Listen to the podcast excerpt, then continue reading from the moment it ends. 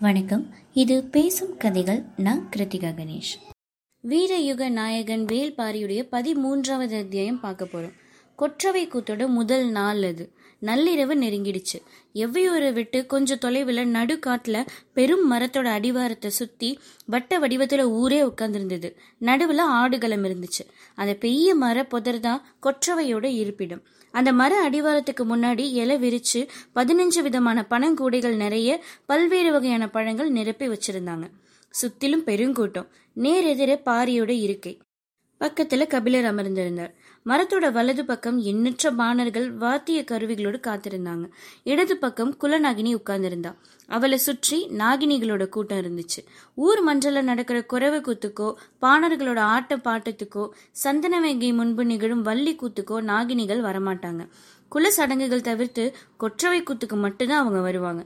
இருளோட மையத்துல சிரித்திருந்த வெளிச்சத்துக்கு நடுப்பற குல நாகினிய பாக்குறதுக்கே ரொம்ப பயமா இருந்தது. அவளோட தோல்லையும் மடியிலையும் கூகை குஞ்சுகள் தாவி சரிந்து கொண்டிருந்தது. அவள் தனக்கு மேல போட்டிருந்த தாவர வேர்களால் ஆன மாலைக்குள்ள சின்ன பாம்புகள் நெளியறது போல கபிலருக்கு தெரிஞ்சது. அந்த சூழலே ரொம்ப அச்சமூட்டுவதா இருந்தது. விழா தொடங்கவே இல்லை. பெரும் அமைதி நிலவியது. யாருக்காக காத்திருக்கிறாங்க அப்படிங்கிறது தெரியல. கபிலருக்கு கொற்றவை விழாவை பத்தி எத்தனையோ கேள்வி இருந்துச்சு. ஆனா விழா நாள் நெருங்க நெருங்க ஊரே பேச்ச குறைச்சு ரொம்ப மௌனமா இருந்தது. கபிலரால யார்கிட்டையும் எளிதில் உரையாடவே முடியல. தன்னோட எப்போதும் பேசி மகிழ்ந்திருக்கிற நீலன் மற்ற எல்லாரையும் விட இறுகிய மௌனம் கொண்டு இருந்தான். அவன்கிட்ட இருந்து ஒரு வார்த்தையை கூட கபிலரால வாங்க முடியல. ஏன்னு புரியல. கபிலர் கேட்கிறாருங்கிறதுனால பாரி மட்டும் அவ்வப்போ ஒரு சில கேள்விகளுக்கு பதில் சொல்லிக்கிட்டு இருக்கான். கொற்றவை குத்து பாலை நிலத்துக்கு உரியது தானே? அதையே குறிஞ்சி நிலத்துல நடத்துறீங்க அப்படின்னு கபிலர் கேட்கிறார். மனம் கொடும் பாலையா வெடிச்சு கிடக்கும்போது எங்க நடத்தினா என்ன? இது குறிஞ்சிக்குரிய கூத்து இல்லை. ஐந்தினைக்கும் உரிய கூத்து அப்படின்னு சொல்றான் பாரி. தொடர்கிறான் பாரி. இந்த மண் எங்கும் மூவேந்தர்களால் எத்தனையோ குலங்கள் அழிக்கப்பட்டுருச்சு. பல நூறு வருஷங்களா குருதி ஆறு வர்த்தாம ஓடிக்கிட்டே இருக்குது. அழிப்படும் குலங்களோட எண்ணிக்கை இன்னைக்கு வரைக்கும் தொடருது. அழிக்கப்பட்ட குலங்களோட எண்ணிக்கை எத்தனையோ யார் அறிவாங்க? ஆனா பேரரசுகளோட கொடும் தாக்குதல்ல இருந்து தப்பிச்சு உயிர் பிழைத்தவங்க ரொம்ப கம்மி. அவங்க எங்கெங்கயோ அலைஞ்சு திரிஞ்சு கடைசியில பரம்பு நாட்டுக்கு வந்து குடியேறிடுறாங்க. மூவேந்தர்களால் அழிக்கப்பட்ட பதினாறு குலங்களோட மிச்சங்கள் இப்ப பரம்பு நாட்டுல இருக்கிறாங்க. அவர்களோட போர் தெய்வமான கொற்றவை கிட்ட முறையிட்டு ஆறா துயர கொட்டி வஞ்சின முறைக்கும் விழாதான் இது அப்படின்னு சொல்றான் பாரி. அழிக்கப்பட்ட பதினாறு குலங்களோட வழித்தோன்றல்கள் இன்னும் மிச்சம் இருக்கிறாங்களா? அவங்கெல்லாம் பரம்பு நாட்டுல இருக்கிறாங்களா? செய்தி கபிலரை கலங்கடித்தது. பாரி தொடர்ந்தான்.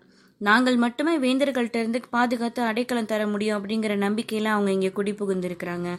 அந்த குளங்களுக்கான குடி பாணர்களோட வழி தோன்றல்கள் இப்ப எங்கெங்கயோ இருக்கிறாங்க. அவங்க எல்லாம் நாலு வருஷத்துக்கு ஒரு தடவை நடக்கிற இந்த விழாவுக்கு வந்துடுவாங்க.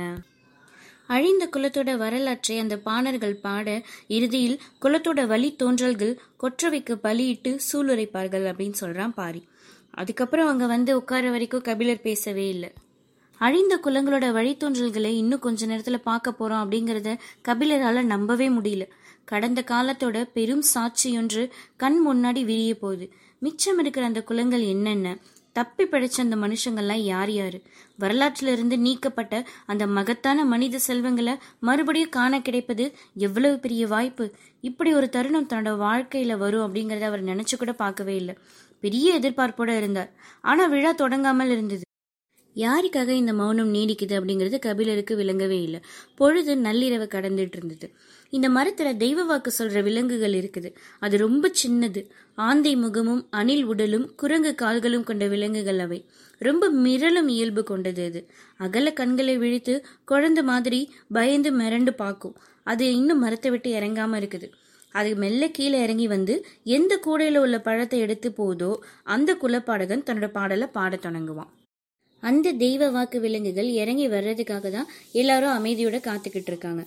மரக்கிளைகளுக்கு நடுப்புற அப்போதான் பிறந்த ஆட்டுக்குட்டியை போல சின்னஞ்சிறு உடல் கொண்ட அந்த விலங்கு மெல்ல இறங்கி வந்துச்சு. தயங்கியபடி கால் எடுத்து வச்சது மூன்றாவது கூடையில இருந்த இழந்த பழத்தை எடுத்துக்கிட்டு ஓடிடுச்சு. அந்த கணத்துல காட்டையே மிரட்டுற ஒளியாக மேலே எழுந்தது குலவை ஒலி. மருத நிலத்துக்குரிய கிணப்பறை கொட்டுற பாணர்கள் ஆடுகளத்துக்குள்ள வந்துட்டாங்க. கபிலர் நடக்கிறது புரியாம பாரிய பார்த்தார். வைகை கரை கூடல் நகரை ஆட்சி செய்த அகுதை குடிப்பாணர்கள் அவர்கள். அகுதையோட குலப்பாடலை பாட போறாங்க அப்படின்னு சொல்றான் பாரி. கபிலருக்கு மயிர்கூச்செறிந்தது. அகுதையோட வழித்தோன்றல்கள் இந்த உலகத்துல இன்னும் வாழ்ந்துகிட்டு இருக்காங்களா? அந்த கதையை பாணர்கள் பாடுகிறாங்களா? கபிலர் உச்சந்தலையை கைகளால் அழுத்தி மயிர்கற்றையோட சிலிர்ப்பை தளர்த்த முயன்றார். கூடல் மாநகரத்தோட வரலாற்றையும் அகுதையோட கதையையும் அணு அணுவா தெரிஞ்சவர் கபிலர். எத்தனையோ தலைமுறைக்கு முன்னாடி நடந்த நிகழ்வு அது. உரத்து சொல்லப்படுவதை விட காதோடு காதாக பேசும் கதைக்கு வயது அதிகம். நாட்டில் உலவும் ரகசிய கதை காட்டுக்குள் பெரும் குரல் எடுத்து உருமுகிறது. கிணைப்பறை முழங்க மூத்த பாணன் கதையை தொடங்கினான். வைகை கரையில் செழித்து வளர்ந்த வேளாண்மை அழகிய நாகரிகத்துக்கு அடித்தளம் அமைச்சது. ஆத்தங்கரையுடன் நிலவலம் கொண்டு பயிர் வளர்க்கவும் விளைய வைக்கவும் அறுவடையை குவிக்கவுமா? வேளாண்மையோட ஆதி நுட்பங்களை கண்டுபிடிச்சவங்க கூடல் மக்கள் தான் மண்ணையும் நீரையும் சேர்த்து உணவாக மாற்றக்கூடிய வித்தைய கூடல் மக்கள் தான் முன்னாடி கத்துக்கிட்டாங்க. பறவைகளோட கழிவுலேருந்து முளை முளைவிடுற தானிய மணிகள் என்னென்ன அப்படிங்கறத பற்றிய அறிவு சேகரம் அவங்கள்ட்ட இருந்துச்சு. காணெங்கும் அலைஞ்சு சேகரித்த தானியங்களை கால் பரப்புக்குள்ள விளைய வச்சு அறுக்க முடியும் அப்படிங்கறத செஞ்சு காட்டினவங்க அந்த குலத்தோட முன்னோர்கள் தான். அவர்களோட வாழ்விடம் தான் கூடல் அப்படின்னு அழைக்கப்பட்டது. அந்த கூடல் நகரை உருவாக்கிய குலத்தோட தலைவன் அகுதை. உப்பு விற்கிற உமணர்கள் தான் நிலமெங்கும் அலைஞ்சு திரியிறவங்க. கடற்கரை தொடங்கி மலை முகடு வரைக்கும் அவங்களோட வண்டி சக்கரம் எந்த நேரமும் உருண்டுகிட்டே இருக்கும். எல்லாருக்கும் தேவைப்படுற பொருள் அவங்கள்ட்ட இருக்குது. எல்லாரும் தங்கள் கைவசம் இருக்கிற பொருளை அவங்கள்ட்ட கொடுத்து உப்பை வாங்கிக்கிட்டாங்க. இந்த நிலமெல்லாம் இருக்கிற மனித கூட்டங்கள் அவர்களோட வாழ்விடங்கள் அங்க இருக்கிற பாதுகாப்பு ஏற்பாடு செல்வ செழிப்பு சேமிப்புன்னு எல்லாத்தையும் தெரிஞ்சவங்க உமனர்கள் தான் கூடல் நகரோட வளமை கொடி கட்டி பறந்தது. அந்த குலத்தோட செழிப்பு உமனர்களோட கண்களில் அதிசயமா பட்டது. அது சொல்ல வேண்டிய எல்லா செய்திகளையும் சொல்லுச்சு. பொருணை ஆற்றோட முகத்துவாரத்தில் இருந்த கொற்கை பாண்டியன் தன் வீரர்களோட புறப்பட வேண்டிய நாளை உமணர்கள் சொன்ன தகவலை வச்சுதான் முடிவு செஞ்சாங்க. வைகையில புனலாட்டு விழா. கூடல்வாசிகள் எல்லாரும் நீராடி மகிழ்ந்திருக்கிற நன்னாள். அன்னைக்கு காலையில நம்மளோட படை கூடை நகருக்குள்ள நுழைஞ்சதுன்னா எளிதில் அதை கைப்பற்றலாம் அப்படின்னு உமணர்கள் நாள் குறித்து சொன்னாங்க. முதல் நாள் நண்பகலில் கொற்கை பாண்டியனோட பகை கடற்கரையிலிருந்து புறப்பட்டது. பொழுது புலர்ந்தது. வைகையோட பெருவெல்லம் தாவி குதிச்சு ஓடிட்டு இருந்தது கூடல் மாநகரமே நதிக்கரையில வந்து ஆவலோட நின்னுட்டு இருக்கு குலத்தலைவன் அகுதை யானை மீதேறி வைகை கரைக்கு வந்து சேர்ந்தான். எல்லாரும் அவனோட கை அசைவுக்காக காத்துட்டு இருக்காங்க வைகையை கும்பிட்டு கூட்டத்தை நோக்கி கை அசைச்சான் அகுதை. புனலாட்டு விழா ஆரம்பிச்சிடுச்சு. கையில இருந்த இளைஞர்களும் இளைஞர்களும் வைகையில பாய்ந்து உள்ளே இறங்குறாங்க. புனலாட்டு விழா அப்படிங்கிறது காதல் திருவிழா. காதலர்கள் நீரால ஒருவரை ஒருவர் அடித்து விளையாட ஆரம்பிச்சு நேரம் செல்ல செல்ல நீர் அடித்தாலும் விலகாத விளையாட்டாக மாறும் மணமானவர்களும் தன் இணையோட சென்று வைகையில நீராடி காதல் பேசி கனியோட விளையாடுவாங்க. அகுதை உள்ளிறங்கும் பொழுதுக்காக கரையில நின்றுட்டு இருந்தவங்க காத்திருக்காங்க. காதல் ஏறிய கண் கொண்டு தன்னோட மனைவியை பார்த்தான் அகுதை. அவளோ அவனோட தோல் கவி உள்ளிறங்குற பொழுதுக்காக காத்துக்கிட்டு இருக்கா. அகுதை நதி நீருக்குள்ள கால் நுழைத்தான். இன்னும் கொஞ்சம் உள்ள போகட்டும் அவனோட தோலை தாவி பிடிச்சு நம்மளும் இறங்கிடுவோன்னு அவ கல்பாவியத்திட்டுல நின்றுட்டு இருக்கா ஏன் இன்னும் வராம இருக்கிறான்னு நினைச்சபடியே அகுதை ரெண்டாவது அடியை எடுத்து நீருக்குள் வைத்தான். அவன் தோல் மேல் சரிந்து விழலாம்னு அவன் நினைச்சப்போ பக்கத்துல தோழிக்கிட்ட இருந்த அவளுடைய மகன் பெரும் குரல் எடுத்து அழ ஆரம்பிச்சிட்டான். பெருக்கெடுத்து ஓடும் நீரும் உற்சாக பேரொலியும் குழந்தைக்கு அச்சமூட்டி இருக்கும் அவனை அமைதிப்படுத்திட்டு வரேன். நீங்க உள்ள இறங்குங்க அப்படின்னு சொல்லிட்டு தோழிக்கிட்ட போறா. தாயை பார்த்ததும் குழந்தையோட அழுகை இன்னும் அதிகமாயிடுச்சு. அவள் அவனை சமாதானப்படுத்த எவ்வளவோ முயற்சி பண்றா முடியல. நீருக்குள்ளிருந்து அவளையே பார்த்துக்கிட்டு இருந்தா அகுதை. அந்த பார்வை அவளை துளித்து கொண்டிருந்தது. குழந்தை அலறத நிறுத்துறதா இல்ல. வேற வழி இல்லாம குழந்தைய தூக்கிக்கிட்டு நதிக்கரையை விட்டு தள்ளி உள் காட்டுக்கு போறா. குழந்தை அழுறத நிறுத்துறதா இல்ல. நீரோட சத்தமும் நீராடுவோரோட சத்தமும் கேட்காத அளவுக்கு அடர்ந்த மரங்களுக்கு இடையில ரொம்ப உள்ள போயிட்டே இருக்கிறான் உள்ள போக போக சத்தத்தோட அளவு கூடுறது மாதிரி இருந்தது. மனித கூக்குரல் எங்க பார்த்தாலும் எதிரொலிக்குதே அப்படின்னு யோசித்தவ அகுதையோட கண்கள் தன்னை தடுமாற வைக்குது அப்படின்னு நினைச்சபடி இன்னும் வெகு தொலைவு காட்டுக்குள்ள போயிட்டே இருக்கிறான். காலை கதிர்களோட இள மஞ்சள் ஒளியில் உள்காடு ஒளிர்ந்து கொண்டிருந்தது. எங்க பார்த்தாலும் தும்பிகள் பறந்துகிட்டு இருந்தது.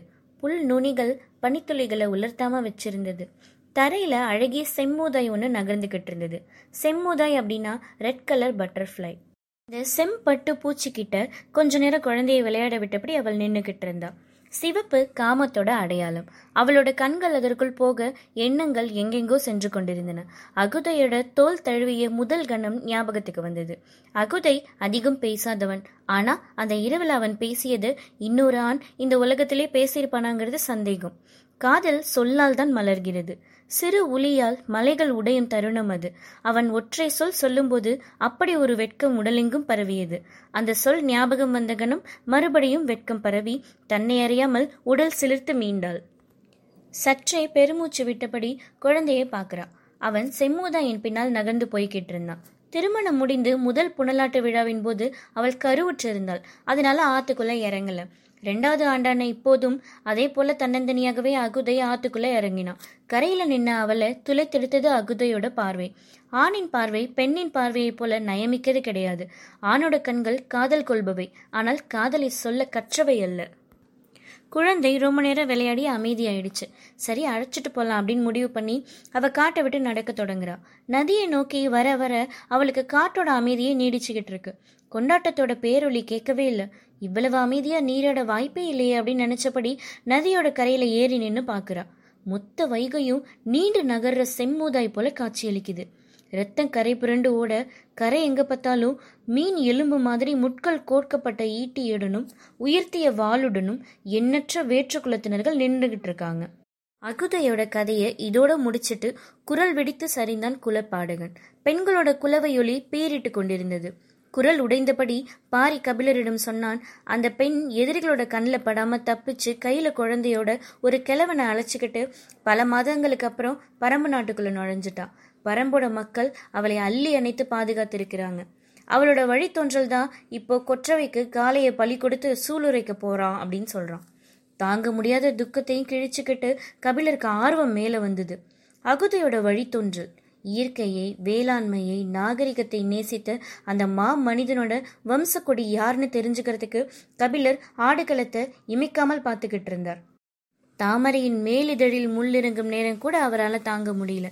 அந்த மகத்தான குலத்தில் உதித்த திருமகனை பார்த்து வணங்கணும் அப்படின்னு அவரையே அறியாம அவரோட கைகள் கூப்பின. அந்த கணம் இடமிருந்து உள்ளிறங்கினான் நீலன். வீரயுக நாயகன் வேல்பாரியுடைய பதிமூன்றாவது அத்தியாயம் முடிவு பெற்றது. அகுதையோட வம்ச கொடியான நீலன் தொடர்ந்து என்ன செய்ய போறான் அப்படின்னு அடுத்த அத்தியாயத்துல பார்க்கலாம். நன்றி.